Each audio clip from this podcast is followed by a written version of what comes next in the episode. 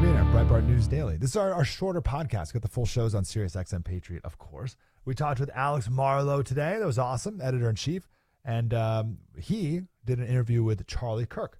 So we played that all in the seven o'clock hour and then did uh, another uh, post-game with Alex. It was great to see him. Hey, he's going to be, I think I mentioned that in the clip we're playing here, but he's going to be here on Saturday uh, from ten to one here on, on SiriusXM Patriot. So you can uh, call in, talk to him then.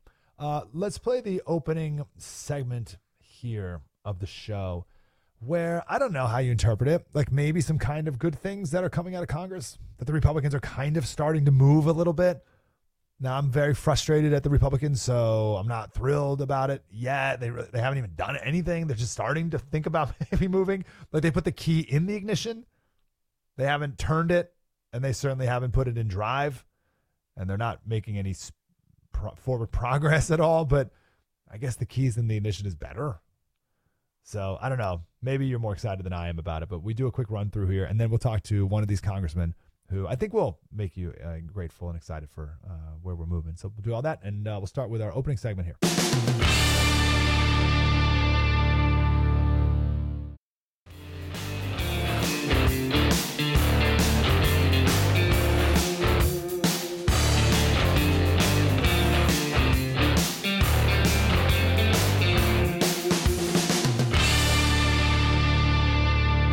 Let's start off with some Congress stuff. So we talked to M T G the other day, and we said, Marjorie, we're tight. Marjorie, what's up? You had a second vote to impeach Mayorkas, and you took it down. What gives?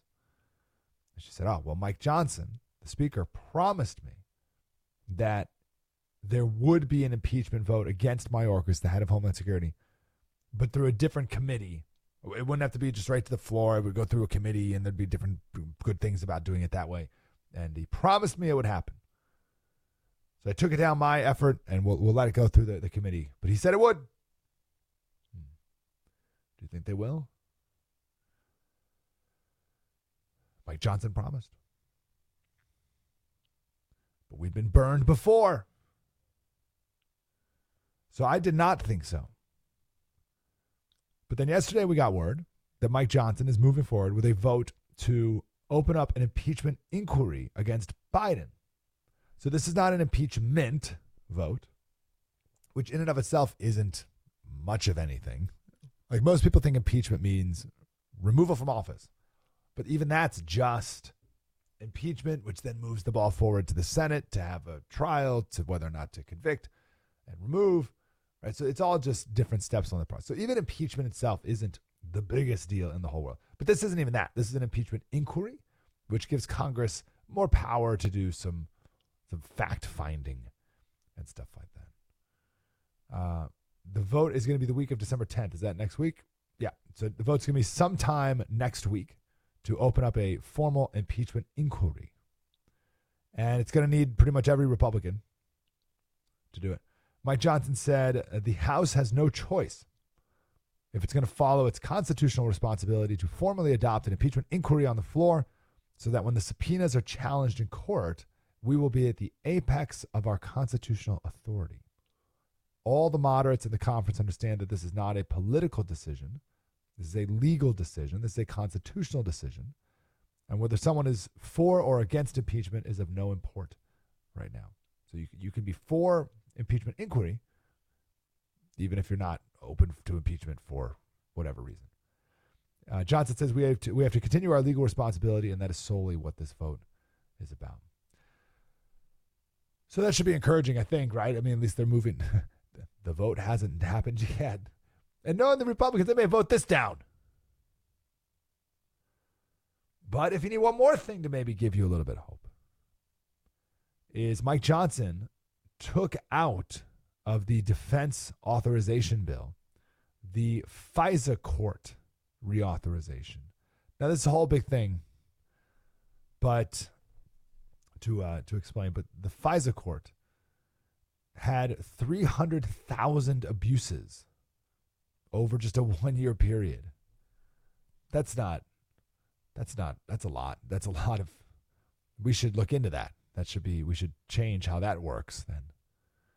So We can have a nationwide conversation about it, but in order to have a conversation about it, you can't just slip it into this massive defense bill. It needs to be its own thing. That's one of the main things that I think conservatives are looking for is if you're going to do, if you're going to pass a bill, have it be about specific things, specific important things. You can't put a thousand important things into one big bill.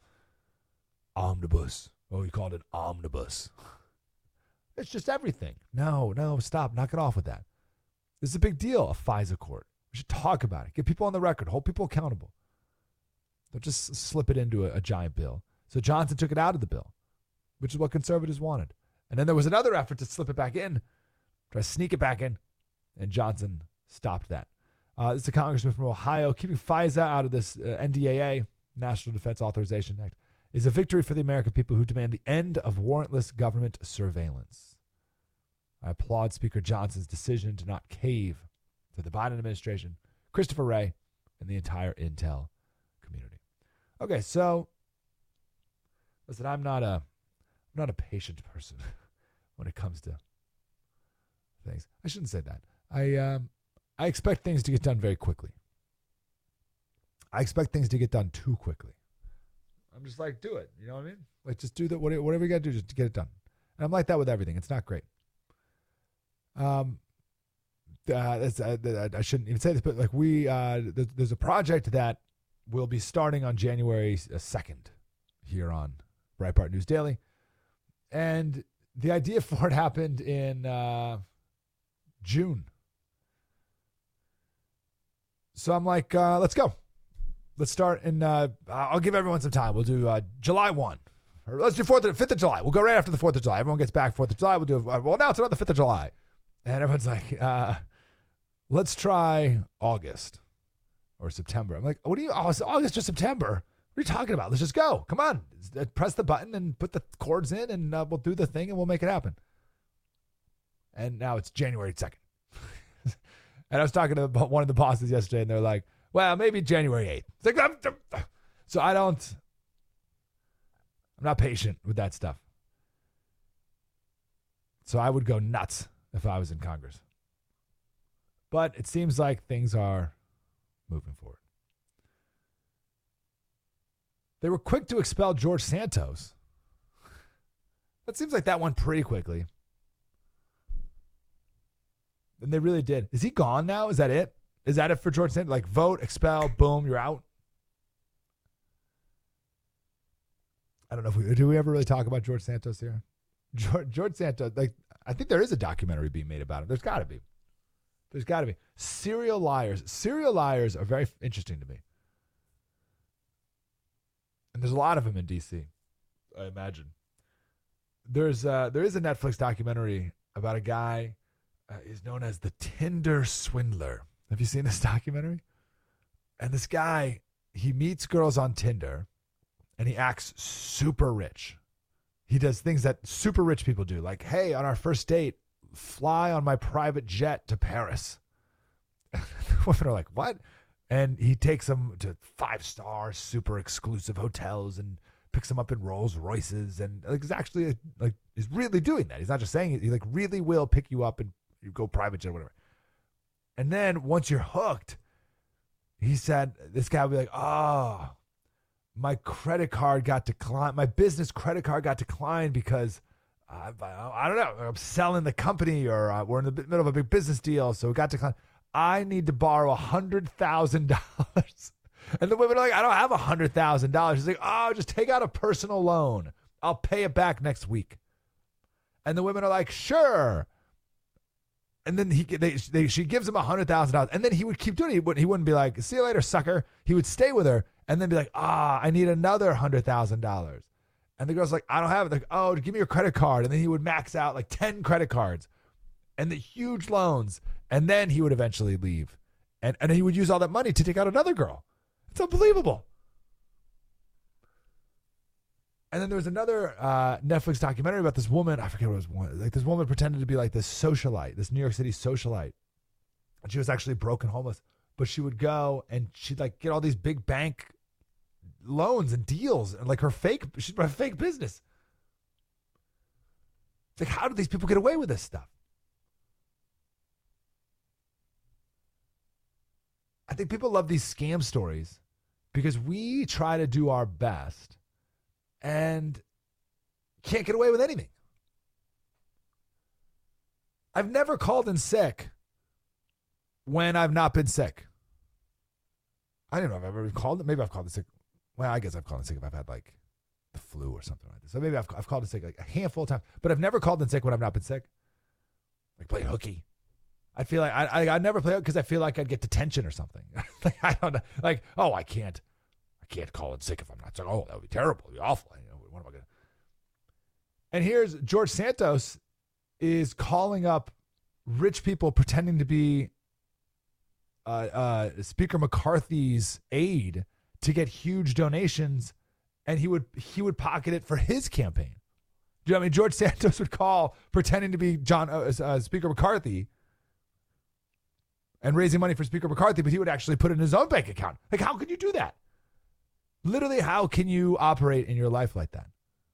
How, uh, and how can you do that and make it so far? You're telling me you can make that all the way to the halls of Congress? There are legitimately good people who have run for Congress and have not won. And you can lie all the way? And then the big question is, how different is everyone else? How different are the rest of the people in Congress from George Santos? Really? But what's one of like the go-to lies to get out of work? It's like, oh, my grandma's in the hospital. And that's not true. It's like, like the quintessential, you know, it's like the stereotypical lie. George Santos running around saying his mom died on nine eleven. I'm afraid I'm going to forget something on my taxes, and the I R S is going to murder me in front of my children for missing something. And the, like the like uh, the I R S is going to treat me like I'm some sort of drug kingpin from Colombia. Like I like stay up at night thinking like, oh, I hope I didn't miss something on my taxes. I don't even like because you have to like guess on your taxes, like a lot of stuff. So like I don't know. You fill out these questions and you're like, I don't know the answer to that. Skip, and like I'm gonna like the I R S is gonna come down on me and, and destroy my life. And here Santos is using his uh, campaign money on an OnlyFans account and a Hermes Hannah Botox, and he's fine. I mean, he'll go fine. He'll get expelled, big deal. But he's not. He collected twenty four thousand dollars in unemployment benefits. He wasn't unemployed. He lied about the college he went to. He said he was a star college volleyball player. And he never played volleyball. Have you seen him before? I think you. I think if he said he was a star volleyball player, I think you'd be like, mm, I don't think so. I don't think you were. But he got away with it for a while. Said he went to N Y U, didn't. Said he worked for Goldman Sachs and Citigroup on Wall Street, he didn't. Said he started an animal charity, he didn't. He said his grandma died in the Holocaust, he didn't. She didn't. Said his five-year-old niece was once kidnapped, she wasn't. The big whopper was he said he was not a drag queen in Brazil. He was. His his goal was to be Miss Gay Rio de Janeiro. And instead, he had to settle for U S congressman, which is kind of a step down, actually, in prestige. You know, he won. He said, he said, uh, you know, he he uh, shot for the moon, and if he missed, he landed amongst the stars. He shot to be Miss Gay Rio de Janeiro. Things didn't quite work out, so he ended up a U S congressman. Uh, I don't know which one's your favorite. He said he was in Hannah Montana. And he was in an Uma Thurman movie called The Invasion. And there was no Uma Thurman movie called The Invasion. At least make up an Uma Thurman movie that actually is an Uma. Say you're in an actual Uma Thurman movie. But you just made up a whole different movie and, and like got away with it. All the way to Congress. He said he was one of the producers of Spider-Man, that, like that Spider-Man uh, show on Broadway. But if that were true, then he would have been doing that at the same time he was a star volleyball player in college. He was none of those things.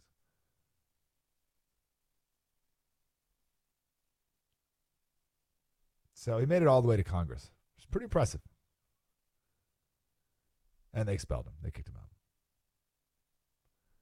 So now there's going to be a uh, vote, a special election there in the next uh, like seventy or eighty days. Or something they have to do. And it's a blue district. I think Biden won that in, it's the wealthiest district in New York, which is pretty wild. And it's a blue district, and Biden won fifty-four percent.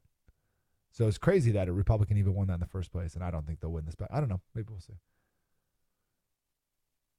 But sixth member of Congress expelled. The only person who's ever been expelled uh, after uh, while not being convicted of a crime or a member of the Confederacy. So I don't love that precedent.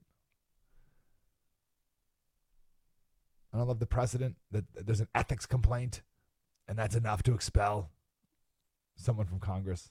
I don't think he was causing any harm. I think he was staying pretty quiet when he was in Congress. Just let him walk around the hallways and just be done. His term's almost over anyway.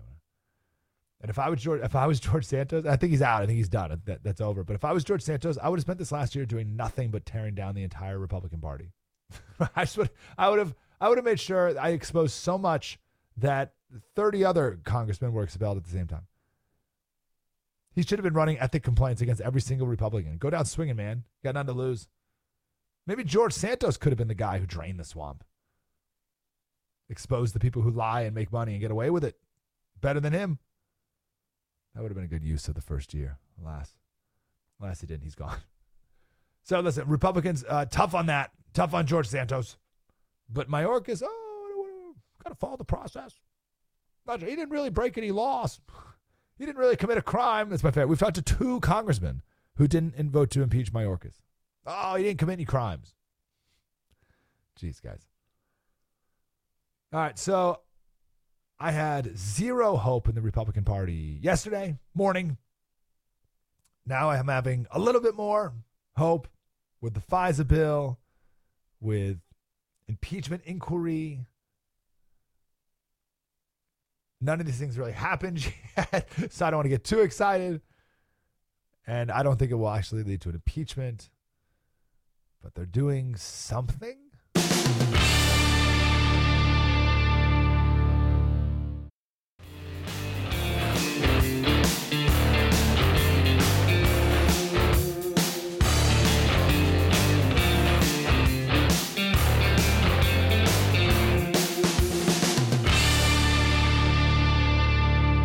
Breitbart News Daily. We were supposed to talk with Congressman Chip Roy, but he lost his voice. He brought he brought it too hard to his floor speech yesterday. Lost his voice. So we'll try to talk to him tomorrow or when he gets it back. Uh, but we did talk with another congressman, Andrew Clyde from Northeast Georgia, who's one of the co-sponsors of the CARS Act. But we do the run-through of it all because things are moving in D C, as we just talked about. Here is Congressman Andrew Clyde from Georgia. Hey, Congressman, how are you, sir? Hey, good morning. I'm doing fine. How are you, good. sir? It's good to talk to you. I want to. Yesterday we talked to Tim Walberg uh, about the CARS Act, so I want to get to that in a minute. Um, but first, I, w- I want to ask you about the the big story of the day, which is the word from Speaker Johnson that there will be a vote next week. It, it sounds for, about an impeachment inquiry into Joe Biden. How are you going to vote on that, sir? Uh, I'm excited about that vote. I think that's the right thing to do.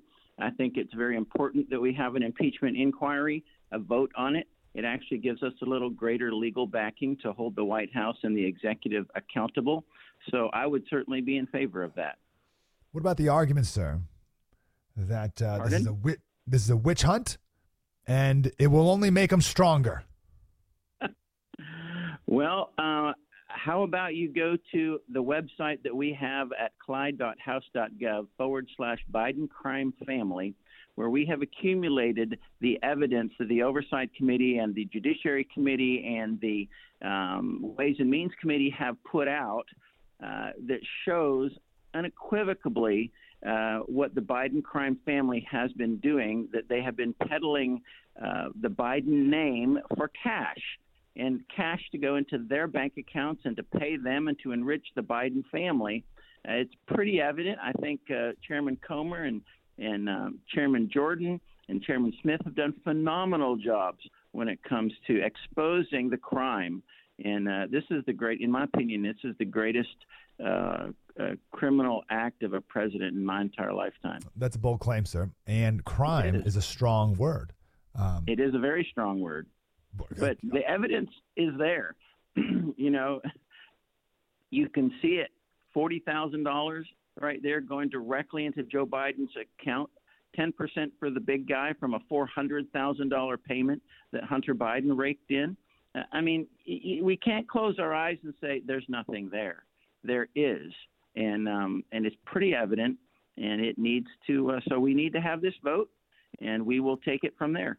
How can the Republican Party break through the media and make this digestible to the average person, as opposed to this like vague, like, oh, you know, where there's smoke, right? But it's got to be like, no, he did this. How can you do that? Well, I mean, I think you're part of it right here. Uh, you know, the conservative media getting the message out. I mean, just like the, the F B I form F D ten twenty-three, the F B I did not want to give that form up whatsoever. But a whistleblower already provided it to our, our fantastic Senator Grassley. And so the F B I was forced to admit that it's a legitimate document. It's a legitimate human source. And my word, so Joe Biden got five million dollars and Hunter Biden got five million dollars from Burisma for, for engaging on their behalf to get the, the prosecutor fired. I mean, this is bribery, and this is this is incredible corruption at the highest levels, where a billion dollars was leveraged. A billion dollars of taxpayer money was leveraged so that their fin- their personal family finances could be enriched. Well, it's stunning. I, what, what? Oh, you're never. But you know, Joe didn't get any of the money, Congressman. Uh, it was just his son, and you know that happens all the time. It's not a big deal. People in D C using their leverage for lobbying and whatnot, but they never personally enriched Joe. Well, you know, it's amazing how the story has constantly changed, uh, and you can go back to oh, Joe. Joe never had any business dealings with his son. Never. I mean, never talked business. You know, oh well. You know, he never actually talked to his business partners. Um, um, you know, he was never actively involved in the decision-making process.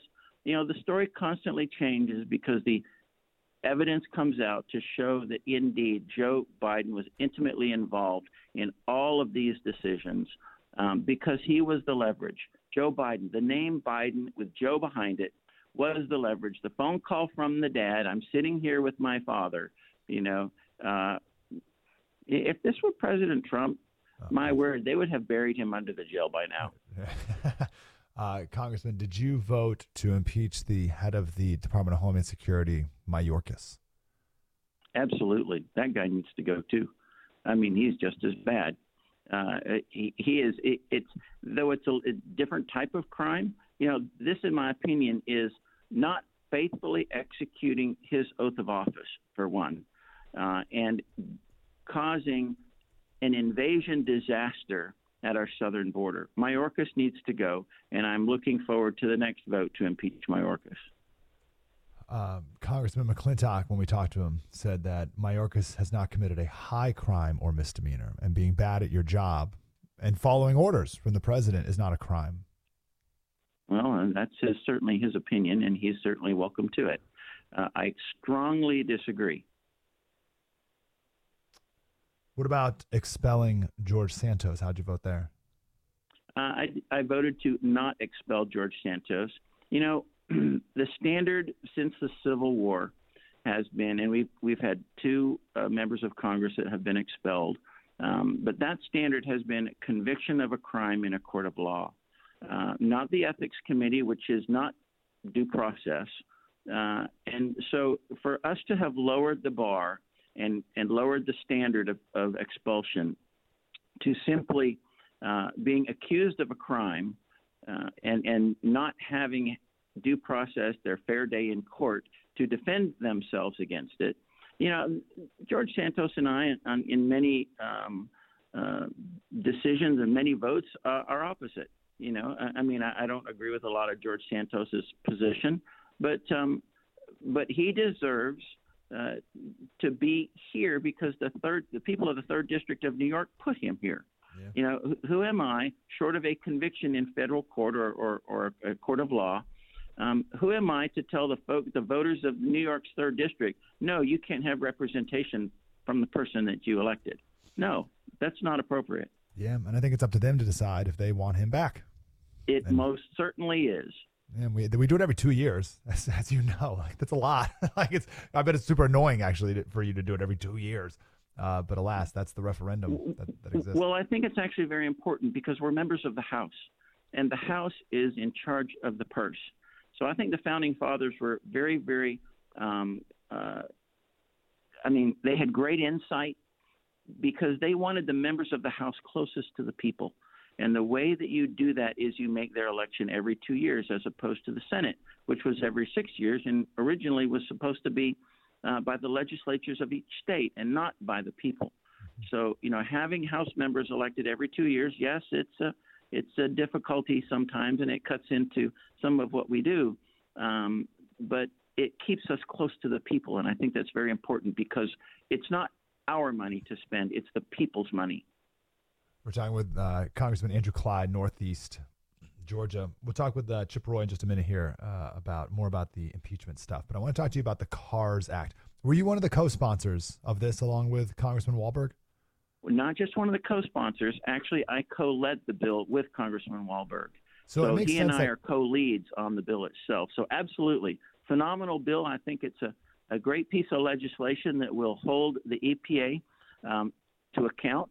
It will strike down their rule that basically uh, eliminates uh, gas-powered vehicles um, for the most part by twenty thirty-two. I mean, in nine years, they expect to go from six percent electric vehicles to almost seventy percent electric vehicles. That's just insane. And when you try and do that by um, rulemaking, by the E P A rulemaking, uh, you know, tailpipe emissions, uh, engine emissions, then you're forcing manufacturers to do something that they don't want to do, all right, that, that endangers their businesses. And also, you're forcing the consumers to buy something because nothing else is available. That's not the role of government. That is not our role to tell consumers what they can buy and what they can't buy when it comes to automobiles. Um, we are America. We have freedom here. You know, they're not illegal. You know, they're not they're not killing us, you know, like some illegal drug would. Um, this is a, an opportunity uh, to take down a an E P A rule, a very, very dangerous E P A rule. And uh, I think we're uh, I think we're going to do it today, too.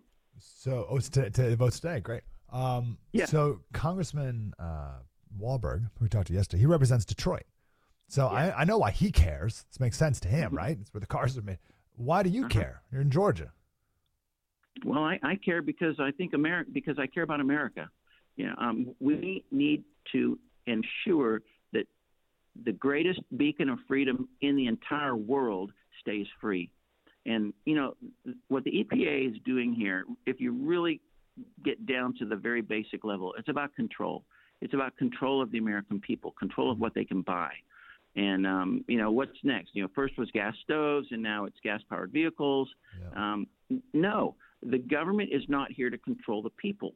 You know, the government is there to protect the people and to allow the people the freedom that is enshrined in our Constitution. Uh, so, so, in fact, you know, we have a, a number of electric vehicle manufacturers in Georgia, my home state, all right? But people have, they deserve the choice uh, to buy whatever they want, and the free market needs to determine whether we build more electric vehicles or we don't, so not the what government. If, yeah, what if what if um, the, the market just needs, it needs a little bit of a push, Congressman, you know, just to get it over that hurdle to make it a feasible thing? Then let the free market do it. I mean, that's what we're all about here. You know, these things about um, uh, about subsidies for electric vehicles, we should not be in the in the business of determining winners and losers, because that's what government subsidies do. You subsidize one business against another business. So we're subsidizing electric vehicles against gas-powered vehicles. No, that's not the, the proper um, responsibilities of government. Government should be staying out of our lives as much as possible, not involving themselves in determining what we can buy and what we can't buy. There's a story on Breitbart dot com right now. It just popped up uh, that in twenty twenty-one, Congress allocated seven point five billion dollars to build tens of thousands of electric vehicle chargers across the country. Because that's one of the arguments, Congressman, is that people actually really do want these cars. There's just not enough charging stations. So, okay, all right. So let's let's spend seven and a half billion on charging stations, and then people will will want the cars. Uh, so two years later, not a single charger has been built out of that seven point five billion dollars. Amazing um, look at the efficiencies of government here. Uh, you're right. Not a solitary charger from that from that uh, set aside of money has been built. It's ridiculous to think that Americans really want this. They don't. They don't want this. And in fact, um, uh, you know, electric vehicles, they have their place. They most certainly do. Um, but it's not for everybody. In fact, in my opinion, and I think the uh, consumer uh, buying statistics will, will bear this out, it's not for most people. Yeah, you know, we had a lot of truckers listening, Congressman. Mm-hmm. And uh, we, we had a trucker call and he did the math on how big the batteries are, how heavy the batteries are, uh, and therefore how much cargo space he would then have left. And I, I forget the math, but it's like he could carry like twenty-five percent of the cargo that he currently can carry due to weight with if it was an electric truck, which is what they're also pushing. They want trucks, the, you know, the big eighteen wheelers to be electric too. So, and like, so, so everything would be five times as expensive uh, just to ship everything everywhere. 'Cause it's not just the cars they're pushing, right? And it would be four times less efficient too, you know. And, and here, we, what we want to do is we want to become the most efficient. When we're the most efficient, then in reality, um, we're the best conservationists too. And I don't see electric vehicles, and because you're right, they're heavier. It requires more energy to move them. Uh, you get fewer electric vehicles on a car hauler because of the weight. Uh, you know, everything means a greater expenditure of energy to do the exact same thing. Is Here's that successful? No. no, that's not successful at all. And we're going backwards here. So, um, you know, gas-powered vehicles are going to be here for a very, very long time, you know, until we find something else. Um, and we have the energy here in our own soil to support it, too. And um, and energy is what makes our economy roll uh, successfully and profitably, and that's what we need to be using, the energy that we've got, not trying to overload a grid that we don't have the the electricity to support. Here's, as as concerned as I am about what the bill or what, what the E P A was doing with the electric mm-hmm. vehicle mandates, um, I'm more concerned or also concerned about how how they're doing it, because uh, it's not a bill in Congress. It's an E P A regulation, and that should be a huge concern for everyone, even if it's something you do support. Right, What's, right. What... Think about this. Uh, think about this, Mike. You have the E P A, unelected bureaucrats, cr- making a decision that it takes the entire United States Congress a vote on, the Senate to vote on, and the president to actually sign the bill in order to take down what an unelected bureaucrat in the E P A has made a decision to do. Yeah, that's a big deal. That's a, that's that really is the story, more even than the cars. I, I mean, it's it's incredible the power that we have given unelected bureaucrats. You know, this is truly the, the fourth branch of government here, and uh, and it's taking a, a tremendous amount of Congress's time to shut it down. You know, fortunately, we're doing it, but this is unacceptable. You know, every rule that that um, uh, that unelected bureaucrats make that affects Americans like this should have to be approved by Congress, in my opinion, before it actually becomes a functional rule, not the other way around. Not it becomes a functional rule and then Congress has to take it down. Oh, you know, Congress makes the law. Congress um, interprets how the law is supposed to be executed. So, no, um, this is not the way it should be, but but I'm glad that, that this bill is, is uh, that Representative Walberg and I are leading.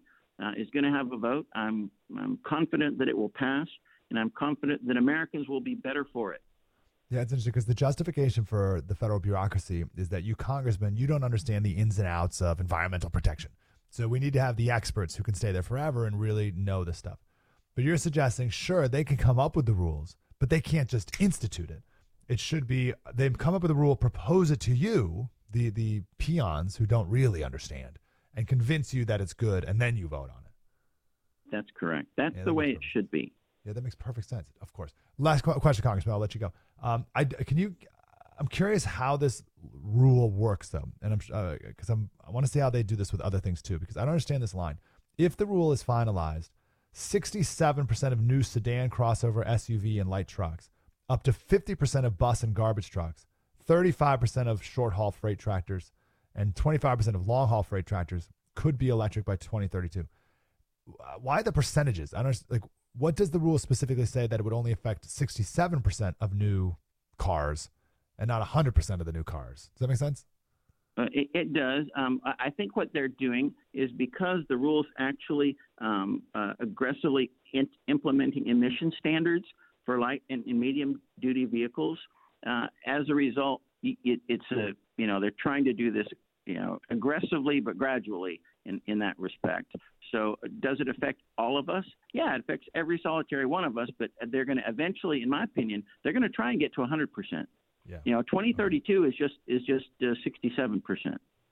Um, and, and for yeah. them to require these percentages for automobile manufacturers to comply with, uh, you know, is that is their path to implementing their policy of making the entire country use electric vehicles, which incidentally would enrich China much more than it would ever serve the United States of America, because China is the number one producer of electric batteries, and they've got like ninety percent of the world's supply locked up right now. Congressman, how are we going to get how are we going to get Georgia to be a red state again? What are we doing here? Georgia, blue state. Folks have to get out and vote. You know, I, I believe we're really a red state. We just need to get out and vote, encourage people to, to uh, you know, talk to your neighbor, get out and vote, vote, vote what you're, you know, what you believe, and Georgia will be a red state again. Georgia, blue state. Give me a break. Your district's not. You won with seventy-three percent of seventy-three percent. You're as red as they get. And, hey, uh, the ninth district is not just the most Republican. It, well, it's not just the most beautiful. It's also the most Republican yeah, in the district, bo- in the both state. Of those, so both I of love those Georgia's ninth district. Yeah, Congressman Andrew Clyde. Appreciate you, Congressman. Thank you. Thank you very much, Mike. Great Have to a great be with you. Uh, Northeast Georgia right there.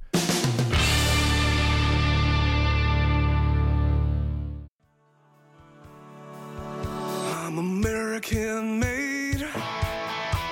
I got American parts. I got Thanks for listening to Breitbart News Daily. Again, you get the full show on SiriusXM Patriot every day, five to eight. I say five to eight. five to eight Central Time, six to nine Eastern. Um, coming up tomorrow, the great Doctor Sebastian Gorka will be here, as he is every Thursday at eight o'clock. We'll see you then. Mike Slater, Breitbart News Daily. Spread the word.